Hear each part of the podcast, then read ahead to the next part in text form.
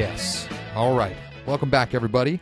Uh, Kyle Serlo here, and thank you for uh, joining us for another episode of the Golf Guide podcast. And uh, this one, you know, is always a little special. Uh, our first podcast after the Masters is always a little interesting. And, uh, you know, because I don't have a guest with me for this week, I am going to keep this one relatively brief. Uh, I know there's probably only you know, probably only about 7,000, you know, masters in review podcasts out there for you to listen to. And, um, you know, having it now, you know, been a couple of days uh, since Patrick Reed took home the green jacket, I, I just thought I'd share with you guys uh, some of my thoughts. You know, if you're a big golf fan, as, you know, you likely are if you're listening to this podcast, you've probably, you know, already heard a thousand different people's opinions on how the tournament shook out. Uh, and so, you know, allow me to be the thousand and first person to just give you some of my brief thoughts uh, on the Masters, uh, how the tournament shook out, and uh, some of my observations. And then uh, we'll, we'll, touch on a couple of news items and some other things like that. Uh, but before we start, just want to give you guys a quick little reminder that in case you haven't already, go check out golfguide.net Visit the store where we got some sweet deals on greens fees at golf courses around Northern California. And, uh, you know, some courses you can save up to 70% uh, on your greens fees. So, golfguide.net, uh, click on the store and use the promo code GGPodcast and uh, save an extra 10% on your purchase. All right. Let's uh, let's get into this Masters um, tournament. So, I, I guess what I'll start with is, you know, since Patrick Reed drained that putt on the 18th hole, there has been a lot of I'm not going to go so far as to say character assassination of uh, of Patrick Reed. I think, you know, as I already said, if you're listening to this podcast, you're very obviously a golf fan. You're pretty dialed in, and you were probably already aware that Patrick Reed was uh, not the most popular guy on the PGA Tour, and really, really just one of the more unlikable characters in professional golf. Um, but that all being said, the guy is an is a very, very deserving Masters champion. Uh, his, his performance from Thursday through Sunday at Augusta National was really, really fantastic, and he absolutely deserved to win. And I, I do feel a little bit bad for the man that you know his issues in the past, whether it be the, those with his family that have now been highlighted uh, at nauseum, or just the kind of way that he's kind of a he's kind of a loner um, or you know, as Alex Trebek would Alex Trebek would say, a loser. Um, and it, I, I don't know. I I have tried to, you know, I I am of the mind that Patrick Reed certainly was not the guy I was rooting for to win it, but I have absolutely no problem with him being the Masters champion given his wonderful performance at Augusta National in 2018.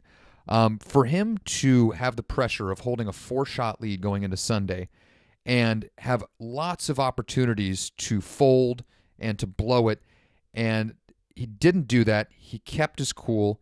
He fought his way through some bad shots.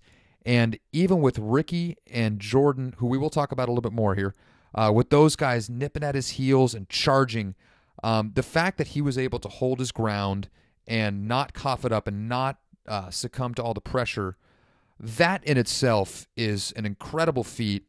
And make you know, because of that, I have absolutely no problem uh, with Patrick Reed being our 2018 Masters champion. So uh, tip of the cap to you, Pat. Um, but with that all being said, man, I I can't get over how just absolutely insane it would have been if Rickie Fowler or Jordan Spieth had been able to uh, to capture the green jacket this past weekend. Both of those guys' performance uh, on Sunday was one for the record books, and I know. At least with me, you know, once once we get a few months removed from the Masters every year, and especially as, as soon as we get a couple of years removed from a specific tournament, most people, you know, other than the most hardcore of hardcore golf fans, um, you know, most of us kind of just tend to remember the champion and maybe remember one or two things um, about the tournament, but mostly we just remember the champion and then maybe, you know, one thing associated with the champion's performance. I think, oddly enough, for Patrick Reed, the two of the defining moments for him on Sunday were him putting it into the creek on 13 uh, and not having it go in the water and still being able to save, uh, you know, I mean, give himself a chance for birdie and then also, you know, being able to save par despite, you know, leaving himself short uh, when going for it at 13. Um, and then also that putt on 17. Great googly moogly. Uh, the fact that he hit that flag stick is absolutely unbelievable. And I've heard a lot of people say that he got incredibly lucky. I, I, I can't disagree with that. Um, but I mean, the fact the matter is, the guy's one of the 25 best golfers in the entire world. And, uh, you know, I, am sure he was trying to hit the flagstick. So to, to say that he, when, he did it, uh, to say that it was just complete luck, you know, that that's probably not giving the man the credit that he deserves. But God damn it. If that thing did not hit the flagstick, that putt is going a minimum of 15 feet past the hole and might even go off the putting surface. And at that point, if he doesn't make that comeback for par, all of a sudden it is an entirely different ball game with him coming into the 18th hole. Because instead of having a, uh, a one stroke lead and only needing to par to win the tournament, all of a sudden you're talking he has to birdie or, you know, can it from two to win the tournament. And certainly if a par would, you know, at best, you know, force a playoff with Rickie Fowler. Um, so just you know, th- those are the two shots that are certainly going to stand out most to me. Uh, once again, him, you know, getting lucky and not putting in the drink on 13 when he came up short on his second shot, and that ultra long putt that hit the flagstick on 17.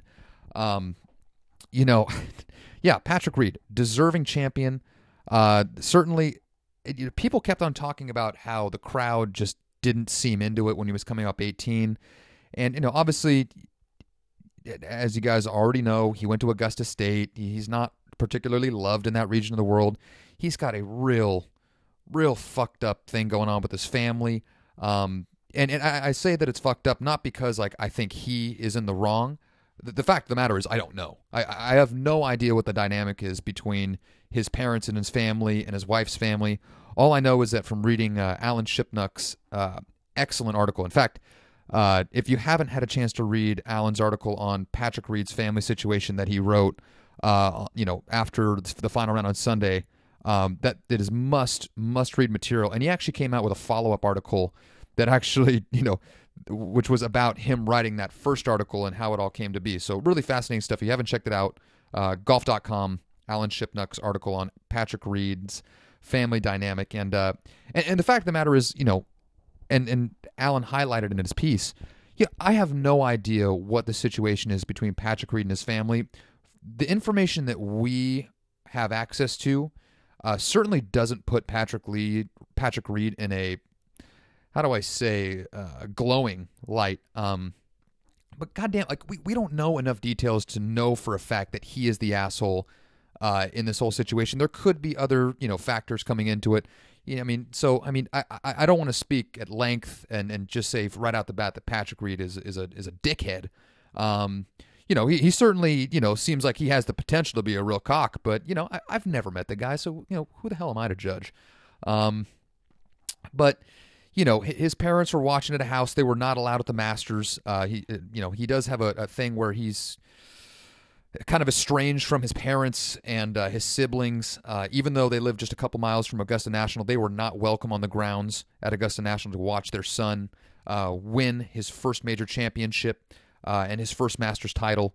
Um, and it, I don't know if that was the reason that the crowd wasn't necessarily, you know, completely behind Patrick Reed.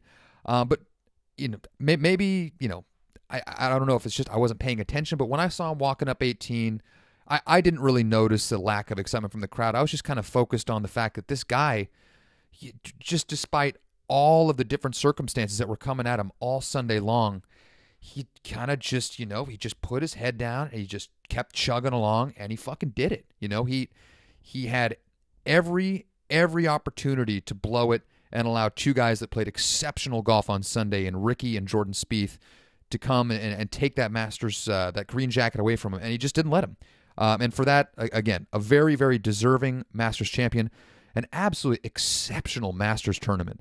I mean, I, I could not get over it. I, I was in a, a big text chain with Casey and our other buddy John.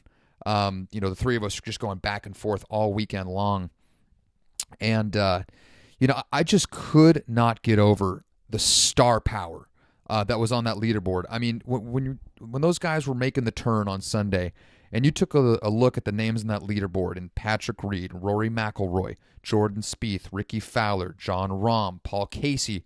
By the way, Paul Casey just put it in Amen Corner's butt on Sunday, didn't he? Holy shit, that guy, that guy for that little stretch before he uh, he kind of boat, you know, let it get away on 17 and 18. Paul Casey was putting together just the absolute most savage back nines uh, that Augusta National has ever seen. I, I, really enjoy watching Paul Casey play golf. It was good to see him finish on a strong note. Uh, same thing goes for Tony Finau. Holy shit, Tony.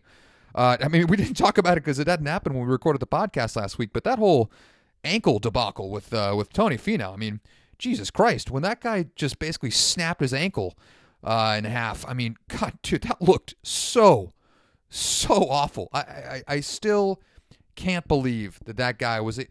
I mean, when when he just popped it back in place, I didn't even know that was possible. I, I honestly didn't know, and the fact that he, you know, finished in a top ten at uh, at Augusta. Uh, another tip of the cap to Tony Finau. What a what a ballsy ballsy performance and an excellent back nine for Tony on Sunday. But uh, getting back to it, just that leaderboard, the leaderboard on Sunday, I think was the highlight of the Masters tournament for me. To have so many of the game's greatest players all kind of biting, you know, all having, you know, well, some of the guys' chances were better than others. Every one of them had a shot. It only took, you know, I mean, just look at Jordan Spieth in 2016. Patrick Reed only needed to make one or two mistakes for everybody to be right back in this thing. And it, again, it's a testament to him that he was able to keep it together and didn't let anybody jump back in, even though Rickie and Jordan were so unbelievably fantastic on Sunday. Um, I, I, certainly am not a Rickie Fowler hater. I, I actually I love Rickie Fowler. I, I wouldn't call myself the biggest Rickie Fowler fan, uh, and that has nothing to do with them. It's just you know my allegiance lies with Mr. Woods, but uh, I I do really like watching Rickie Fowler play golf. I um know, I wouldn't call him a, a myself a stand or a, and you know he's not my favorite player on tour, but I have nothing against Rickie Fowler. I really really like watching him play golf, and uh, that that changed on Sunday when I watched Rickie and the Stones uh, that he displayed on you know coming in that back nine where he just was completely unfazed. He was so locked in, and uh, I did find myself really really pulling for Rickie Fowler uh, on the back nine on Sunday. He he was the guy I think. You know, if, when Patrick Reed and Rory McIlroy, you know, both made bogey on 11, and if somebody had been in the room and asked me, who do you want to win right now? I probably would have said Rickie Fowler. I was just so, so impressed uh, with the way that Rickie played on Sunday. It gives me a lot more confidence that he is going to figure it out and he's going to win one of these majors here pretty soon. I mean, I've not seen Rickie that locked in with his putter. I mean, it, it seemed like on the back nine, every putt he had within 15 feet, he stepped up to it and he was confident and he had no doubt that he was going to put it in the back of the cup. And so that was really, Really fun to watch Rickie be that dialed in. And then Jordan Spieth. Whew! Good lord.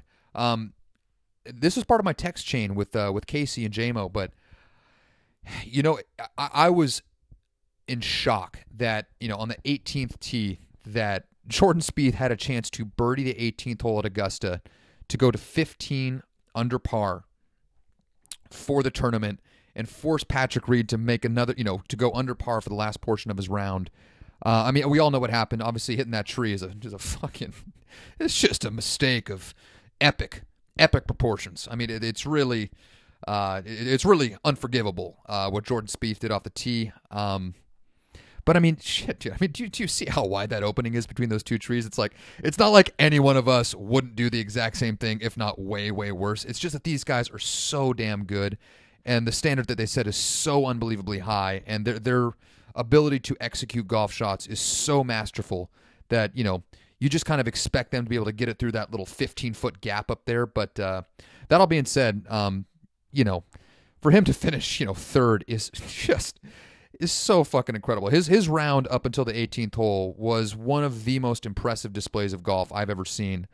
Um, however, I, I just never really expected Jordan Spieth. I, I was rooting for him, but I never really expected him to actually pull it off after the 13th hole. And, uh, you know, when he went for the green on 13 and 2, cleared it and put it to 10 feet, I was texting Casey and John, and I said, listen, if he makes this putt, I believe he can do it. If he misses this and he wastes that unbelievable second shot in and doesn't convert it for an eagle here, I'm gonna. I'm not saying that it's impossible, but this that this is the, the this is the big momentum swing. This is the one that he has to have. He has to put a three up on the scorecard on this par five, and if he can do that, he's to ride that wave, and and then I think he's got a legitimate shot. And when he uh and when he misread it a little bit and had to tap in for that birdie, that I think that was the that was the most pivotal point in the round. Now.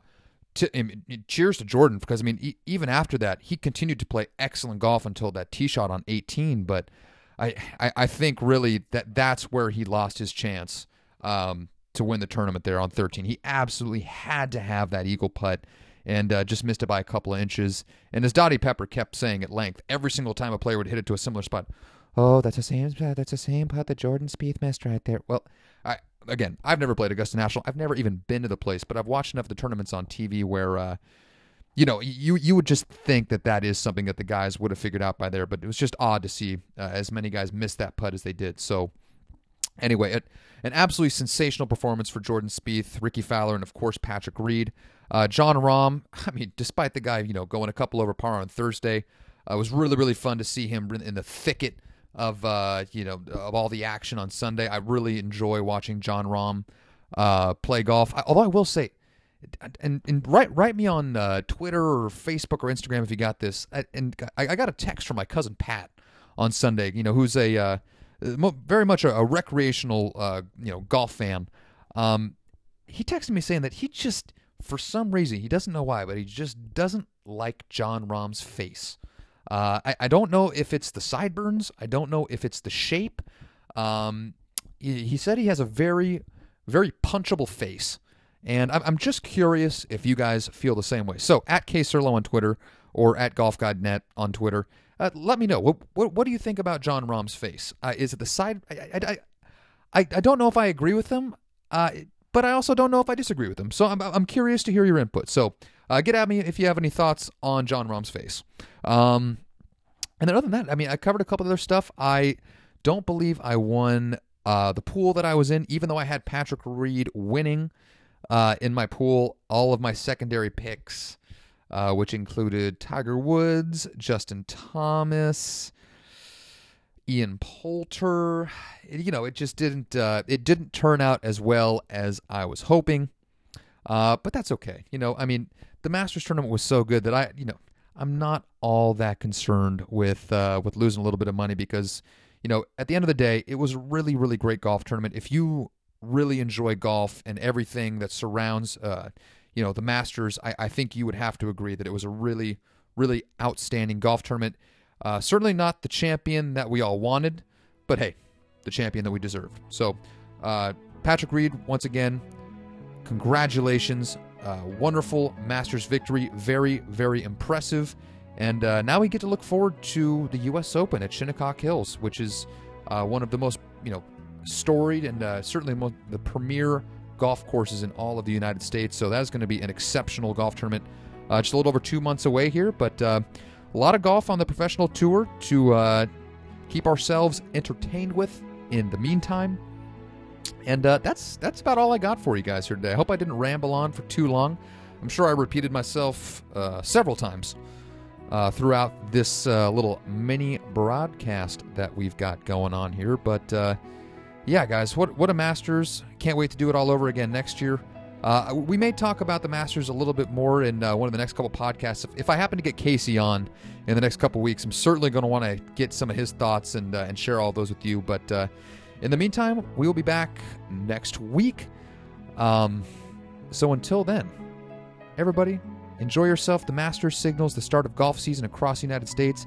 Get out there, play some goddamn golf and if you don't want to spend too much money when you play golf, visit golfguide.net, promo code GG Podcast. Save an extra 10% on the already discounted play certificates on golfguide.net. All right, everybody, we will be back next week. Mahalo.